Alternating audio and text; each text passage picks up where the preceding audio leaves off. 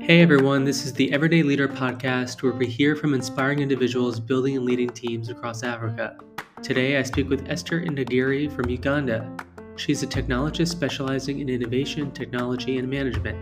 She has experience working with teams to transform the use of data for improved journalism and has implemented digital initiatives to address developmental issues across the African continent. Esther enjoys focusing on topics related to technology for development and youth empowerment. Esther and I spoke about her experience working at Code for Africa, how she has had to learn and relearn important leadership lessons around multicultural work environments, and about her work with digital transformation at the African Union. I hope you enjoy our conversation. Hi, Esther. Welcome to the Everyday Leader podcast. Really excited to speak with you today. Welcome. Thank you so much, Chris. Thank you for having me. So I know you're sitting in the chilly Addis Ababa in Ethiopia due to your role at the African Union, but we'll dive into why you're there in a bit. You're originally from Uganda, and I want you to maybe share with us an early leadership experience. The Everyday Leader podcast is about speaking with leaders and managers at interesting organizations and companies. I know you've worked at several different interesting organizations, and your career has had some different twists and turns that has led you to the African Union. So I would love to unpack that a little bit today and start off maybe with an early career experience, leadership experience that kind of helped dive you into the world of innovation and leadership. Sure thing. So I would like to share about the time I was a regional project manager at Code for Africa. I had led teams before that, but this specific experience was unique because I was leading teams not only in Uganda, but in Kenya and Tanzania. So I was East African regional project manager, and that meant that I was handling projects in the East African region. So I was managing, team members from different cultures, different backgrounds, different work ethics and styles. And that was honestly challenging for me because I only knew how to communicate one way or knew how to communicate with people who are similar to myself. But that experience pushed me to see beyond myself and, try to understand and lead people who are different. And I think part of leadership is understanding that your team members are different and learning how to lead them in the best way that you can and creating a team that's, that's efficient and holistic for everyone. So that was very unique. It was very tough. And also I was kind of promoted into that role and I felt like I was not ready. So half the time I never knew what was going on and I was very unsure of myself. So I had a bit of growing to do myself. But in that, I learned that different people communicate differently and different people work differently. And just because we're different, it doesn't mean that we don't have the same goal in mind. So I learned to understand people, understand how they work, understand how they communicate. I learned how to express myself when I didn't know something. I learned to ask for help. I learned to delegate. So it was a very good experience and one of my very significant ones, unique ones that stand out. Wow, that certainly sounds like a great learning opportunity. You mentioned that you didn't feel ready, and yet you were almost thrust into this position. Can you tell us a bit more about that, why you didn't feel ready, and then how you found yourself in that role nonetheless? Sure thing. So prior to that, I was a project manager. I had a manager. I was an individual contributor. So I would manage my own schedule, work on my own terms. I had my own working style. And I was happy, I was okay with that. But then the organization was going through a reshuffling and they were changing roles around and they were changing people and departments and kind of as a reform goes on. And it so happened that I'd been there for a year and a few months and management believed that I was ready to take on bigger projects and manage some people. And in my heart, I felt, I was still intimidated. I felt young and I felt like I was not ready, but they trusted me. But they also provided the structures and support to help me to become the leader that they needed me to be and a good leader for the people that I was leading. So in that, maybe they saw potential that I hadn't seen, but was always there. They transitioned me into this regional leadership role, and I started taking on regional projects, and I started reaching out for help and support from them. And I felt like they really provided the structure and help that I needed, and I felt like it really helped, because when I was then again promoted to product manager, I had a good handle on how to lead cross-border teams and all of these things that come into play with an organization like Code for Africa. So Code for Africa is primarily remote. That means we have offices in a few countries. We had offices in a few countries, but also we had many people where we didn't have offices. So it took a level of trust and, and leadership to lead people who you don't see, but trust that they're going to do the work. At first I felt intimidated by that, but as I grew and I was given the help and support that I needed, I really grew into a leader who could trust my teams and could lead through projects, even though we're not seeing each other. Amazing. And Code for Africa certainly seems like an interesting and impactful organization. You did end up leaving Code for Africa, joining Numida Technologies before then, going on to serve as a digital transformation fellow at the African Union. Can you maybe walk us through some of the things in your head when you were thinking about next steps and how you made that decision? Because it sounds like you were in a managerial role at an organization where you worked up yourself for a couple of years, but then you saw other opportunities out there and decided to pursue them. Can you share a bit more about that? Because I think a lot of people, they do, they'll grow within an organization, but it can be sometimes difficult to step away because you've built this experience and organization specific skills. It can be a bit scary to think about maybe taking on a different role where you have less responsibility in the short term. So would love to hear a bit more about your experience with that and what drove you to explore new things. Absolutely. So I've always had an interest in innovation. I had my first innovation-related role back in 2016. I was a young innovator fellow with the United Nations Population Fund.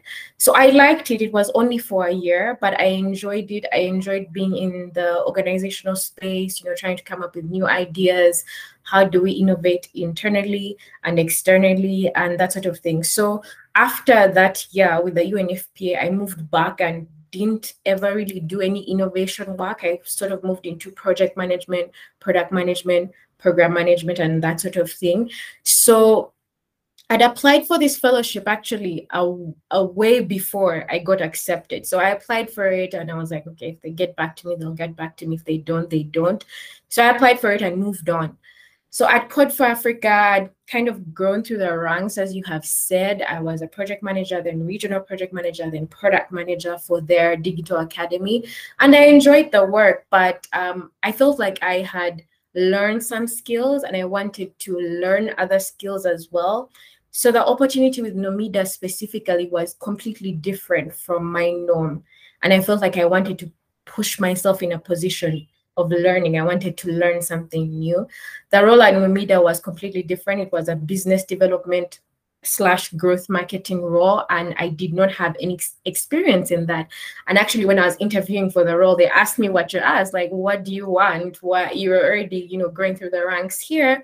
Why would you want to do that? Why would you make this shift, this very strange shift? And I said, I'm still young in my career and I want to learn, I want to grow. I don't have any experience in fintech. Numida is a fintech. I don't have any experience in business development and growth marketing, and this is what the role would entail. I'm willing to learn, and I felt like I had stopped learning at some point. And of course, there are ways you can learn within an organization and recreate, a different role or get new responsibilities. But for me, I felt like I needed to put my mind in a different organization and a different space and learn new things, learn new cultures, that sort of thing. So it came from that. And the 3 months I was at Numida were amazing. I learned about, customer acquisition costs, things I had only read about. I learned how to market, how can we grow our North Star, all of these things that I had really not developed experience in. Those 3 months were amazing for me because I learned a lot during that time. I curated marketing campaigns, things I never really had the chance to do at Code for Africa. So I did that. Unfortunately, or unfortunately, the fellowship came through when I was only 3 months in. So, and the fellowship was something that I'd always wanted to do because, again, I wanted to do something in innovation. So I left. But I left on good terms, and I had their blessing and all of that. And I was very happy because they were happy for me as well. So being at this fellowship, being able to innovate in the organizational space is something that I've always wanted to do. And I'm happy and glad that I get the chance to do it at the African Union. So that's kind of the journey that I had. With Code for Africa, it was amazing. I was working on regional projects, and it was great. And it's a great environment to work in. But for me, I felt like I needed that shift. So I got that a little bit at Numida. Then finally, I got into what I really wanted to work on, which is this. And after that, we'll see. Yeah, no, I think that takes a lot of self-awareness to realize that you want to explore something else. You mentioned innovation and wanting to be maybe closer to various aspects of digital transformation or innovation within companies or within ecosystems. And it sounds like you've found that next step. Could you tell us a bit more about what that fellowship is all about, how it connects with the African Union and the sort of projects that you are touching at this point? For sure. So my role is Digital Transformation Fellow. And alongside 11 others, we are here to co-create and build technological products or processes that will improve the delivery of the union's mandate. They have this ambition, Agenda 2063, and in 2063, we want to be a different Africa than we are now. So they have a digital transformation strategy that will help us get there or will support us to get there. And this fellowship is under that. In the digital transformation strategy, we want to make sure that internally and externally, we are utilizing digital tools and processes to improve how we work and how we deliver programs to the member states. So that's what I'm working on. I'm specifically attached to a unit. And in that unit, I'm here to build their capacity to recommend technological tools and processes, basically to make them more efficient, so that they can then program better for member states. So in a nutshell, that's what we're working on. Well, that certainly seems like a bold but long-term vision that the African Union has for the continent. Do you have any particular examples of the kind of day-to-day projects that you're digging into, maybe a bit more detail on the examples and how you get to contribute to that, and perhaps how that is challenging the norm in some way? Because I know when working with governments, and especially across governments, things may move slower than perhaps at a smaller organization or startup like Code for Africa. They do, they do move quite slowly, and sometimes it's very frustrating. And I think sometimes it's easy to become demotivated, because when you're coming from a startup background, you want to see impact as quickly as possible. You want to produce value as quickly as possible, but that's not necessarily the case here. For the unit that I'm attached to specifically, we support an agency that's not based here in the Commission, but based in one of the African countries, South Africa specifically. And we support that agency to program what they're doing on the continent. So for me, I started off by understanding how my unit and that agency communicate. How do they collaborate? How do they come up with work plans? How do they create the budget that they'll need, because they have to do it together? So I just started off by analyzing their processes and really understanding what they do, how they do it, and why they do it. After that, I went into a phase of trying to make that process more efficient. So for me, that's what I'm working on. I'm not specifically building a new tool, but I'm understanding their processes and making recommendations on how to improve and become more efficient. On a day-to-day that looks different. It means sometimes attending meetings and making a suggestion, you could do this. Sometimes it means taking people through Microsoft Teams and the whole suite and how that works, Microsoft Office, sharing documents online, facilitating trainings, creating guiding documents, that sort of thing. Sometimes it means doing demo videos on how they can utilize these technologies. Sometimes it means making recommendations on you can do this as opposed to doing this. So sometimes it gets really abstract, and I have to be very self-driven to make sure that I'm producing value and producing results. But that's for me. I know that other fellows are building actual tools, they're building apps, they are trying to build our super apps that will bring the very many disparate apps that are all over the place together. So the day-to-day looks different. It's not very defined, it's abstract, but it's all about, you know, seeing a problem and trying to solve it there and then. In how that looks long term, I think for me, it's about creating a body of knowledge that I leave behind and making sure that the team members that I leave behind are empowered, right, and knowledgeable of what we have put in place together, so that when I leave, they can continue to empower those who come after me with the tools and knowledge and resources that we have created together during this process. Yeah. And I know you're still in the middle of the fellowship, but this is a time-bound experience, I presume. And, yeah. And so you probably are already thinking about what comes next. And are there any particular learnings or change of mindset or perspective that you expect to be taking with you as you explore what comes next? Absolutely. I've learned that, you know, people say this all the time, but I've seen it here firsthand that leadership is about influencing people, and it's not necessarily about trying to coerce people. It's about influence and having a vision and you being able to sell that vision, and, you know, that vision kind of becoming what guides, you know, your leadership journey.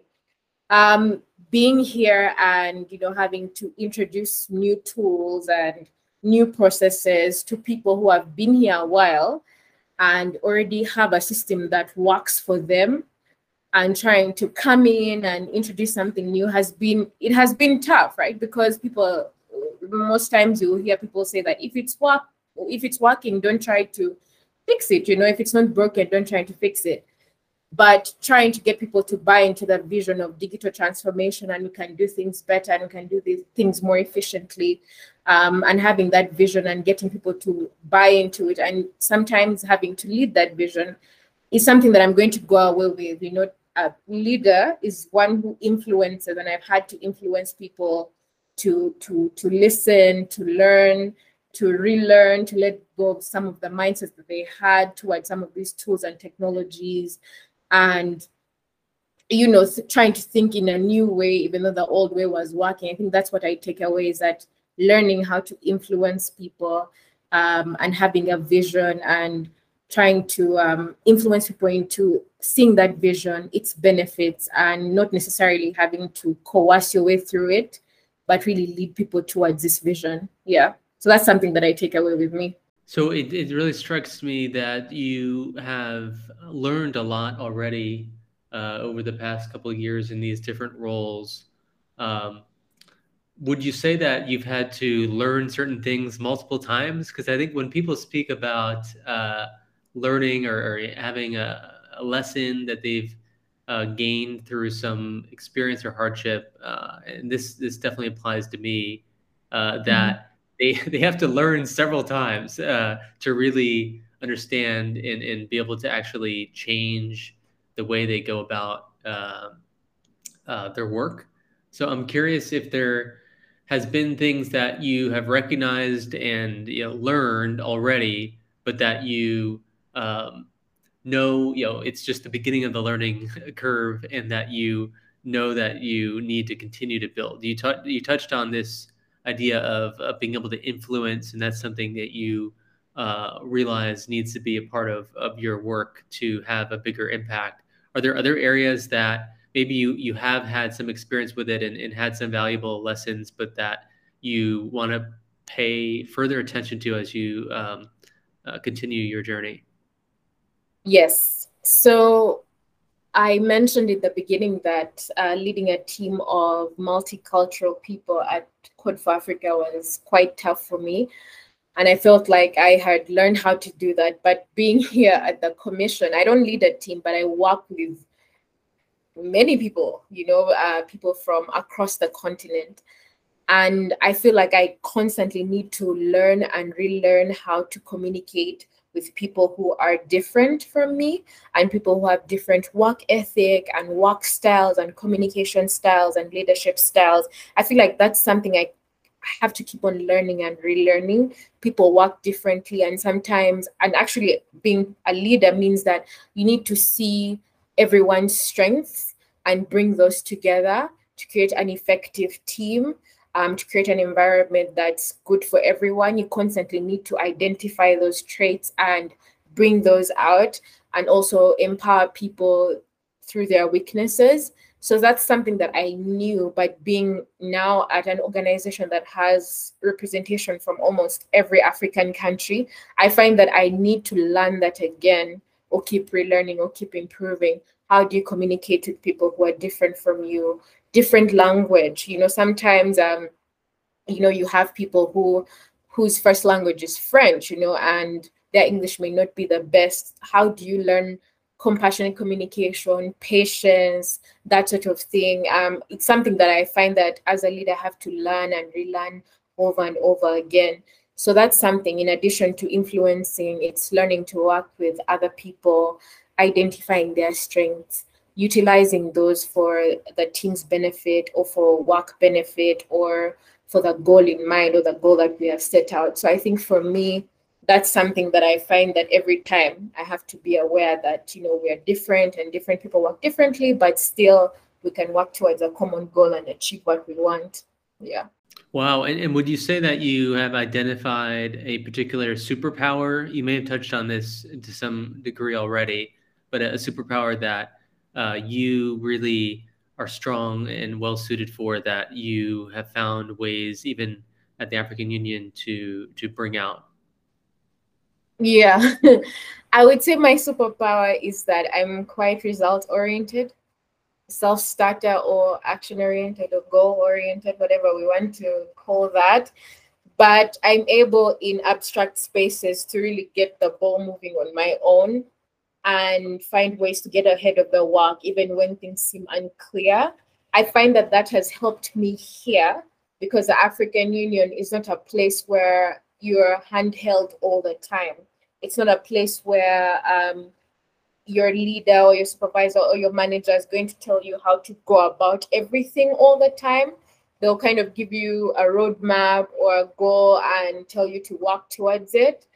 And it's up to you to really get yourself moving and get yourself started to get to that place where you achieve that goal. So for me, I find that I'm quite results oriented and I can get things moving on my own, and that has helped me. And even in the past at Code for Africa, we were remote, and it would be easy not to do anything because no one is constantly watching over you all the time.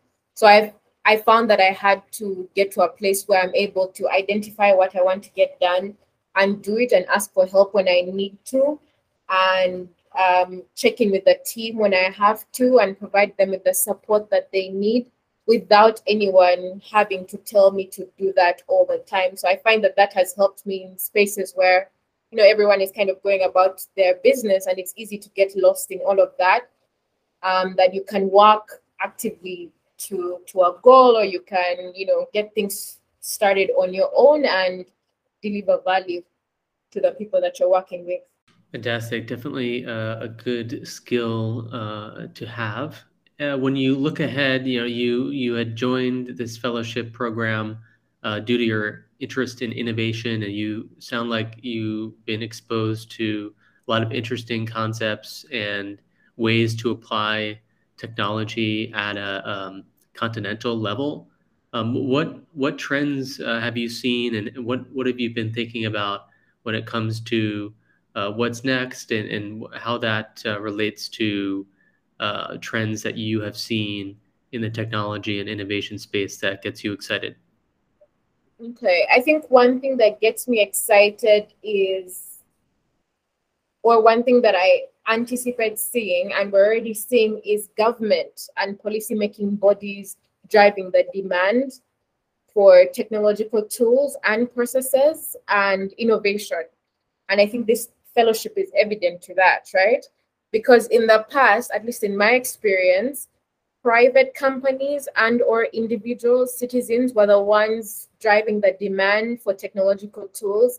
In Uganda, sometimes it was common for a developer or a small private company or startup to build something and then try to pitch it to the government to take it up. It would be nice if we could have this, it would be nice if we could have that, that sort of thing. But I feel like the trend is changing to where now government and policymaking bodies are driving the demand. They are constantly reaching out and asking, how can we improve this with technology? How can we have a digital platform for this or that? And this fellowship, you know, the African Union is a massive government body and sometimes is known to be quite slow and, you know, not really ahead of the curve. But if they too have a digital transformation strategy in mind and having young people come into the commission and, you know, innovating different tools or processes or that sort of thing, shows that now these bodies that in the past were known to be slow and not really invested in technology are beginning to drive that demand. And I think that's something that's going to keep growing. In Uganda, where I'm originally from, a few years back, many processes were manual and hectic, and everyone hated engaging with anything, you know, pertaining to a service body or a policy-making body. People did not like it. Getting your passport or your driver's license was a nightmare. Paying your taxes was a nightmare. Everyone hated it.